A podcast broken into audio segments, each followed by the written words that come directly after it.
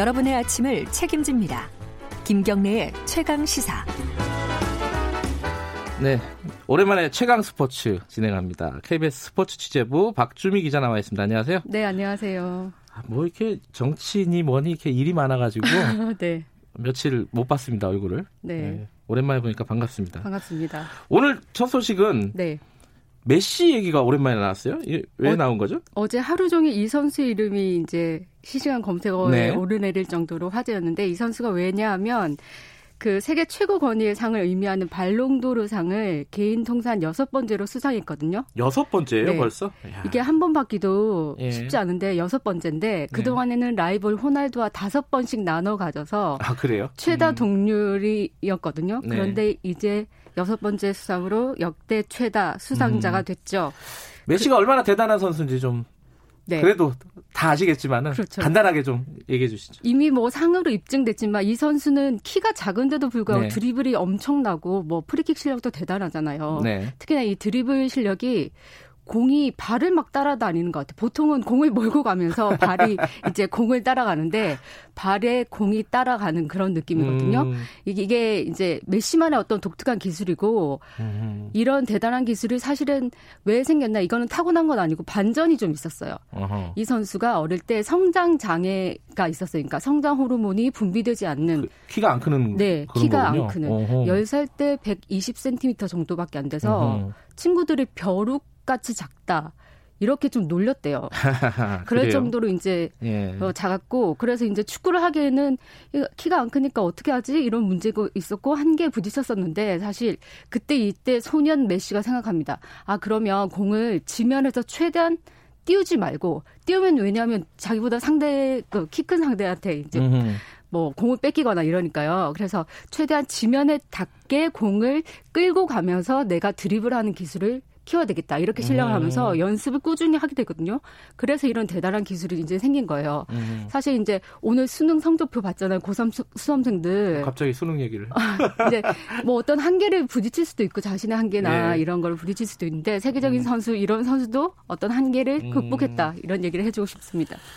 아, 이게 좀 인간 승리였군요. 네. 네 저는 키 작은 사람 좋아합니다.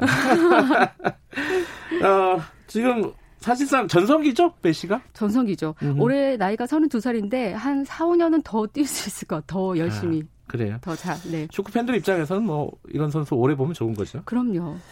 우리 우리나라 소식도 좀 알아보죠. 프로 배구 경기에서 선수들이 눈물을 흘렸다. 이게 뭐 우승해서 눈물을 흘린 게 아니었다면서요? 네, 그냥 V리그 일반 리그 경기 중에 하나였는데 네. 선수들이 승리를 하고 눈물을 좀 훔치는 장면이 있었어요 어제. 어느 팀이었어요? KB 손해보험 팀이었는데 이 팀이 어제 OK 저축은행하고 경기가 있었고 3대 0으로 이겼거든요. 네.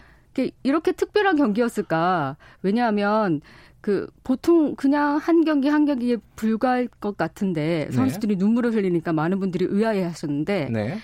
왜냐하면 이 팀에 어떤 특별한 사연이 있었습니다. 이 팀이 올 시즌 첫 경기 이기고 나서 그동안 쭉 12경기 연속 패배만 기록했었어요. 아, 12번 졌어요? 예. 날짜를 따져보니까 49일 만에 이제 어제 승리를 거둔 거거든요. 네. 그 정도로 선수들에게는 엄청난 승리였고, 네. 감독도 선수들도 그동안의 부진에 대해서 너무 어, 심한 스트레스를 받았고 네. 그리고 서로에게 죄송했다. 뭐 감독은 음흠. 선수에게, 선수는 또 감독에게 너무 죄송했다 그랬고 그 동안에 이제 해결사 역할을 할 수 있는 선수들이 별로 없었는데 어제는 김학민 선수가 레프트 공격수거든요. 네. 22득점 활약하면서 3대 0 승리 완승을 거두는데 기여했습니다.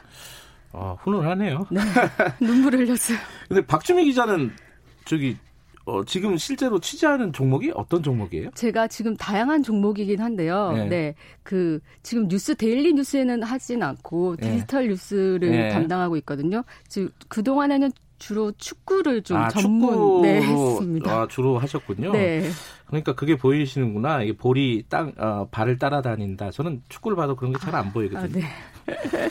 어, 농구 소식 좀 알아보죠. 네. NBA 출신이 국내 무대에 데뷔를 한다고요? 네. 그, 이런 경우 잘 없었나요, 원래?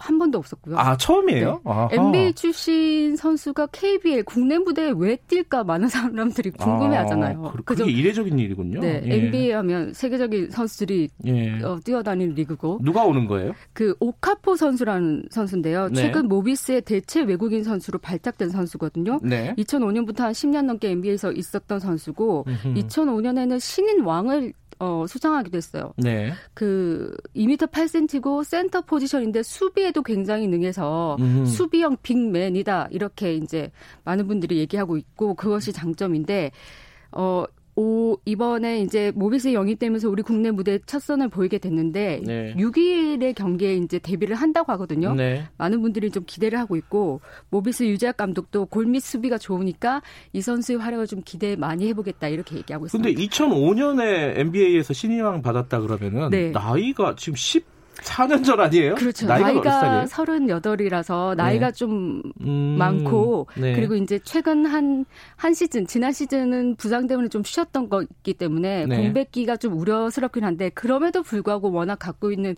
경력이 있고 어, 타고난 신체 이런 게 있어서 많은 분들이 기대를 하고 있습니다. NBA에서 신인왕까지 받은 선수가 네. 한국에 온 이유가 따로 있나요? 이 한국에 2010년에 KBL하고 NBA가 조인 을 해서 유소년 농구 캠프를 벌인 적이 있었어요. 아. 그러면서 유망주들이 이제 지도하는 이런 행사를 가졌는데 오카프 네. 선수가 이때 아 이 유망주들을 보면서 네. 어, 한국에서도 뛰어보고 싶다 이런 생각을 했더래요. 아, 그 인연이 네. 있었군요. 그렇죠. 예. 그래서 이제 언젠가 해외 무대를 뛰고 싶다는 생각을 했었는데 한국에서 좋은 오퍼가 왔었고 제의가 네. 왔었고 그래서 오게 됐다고 합니다.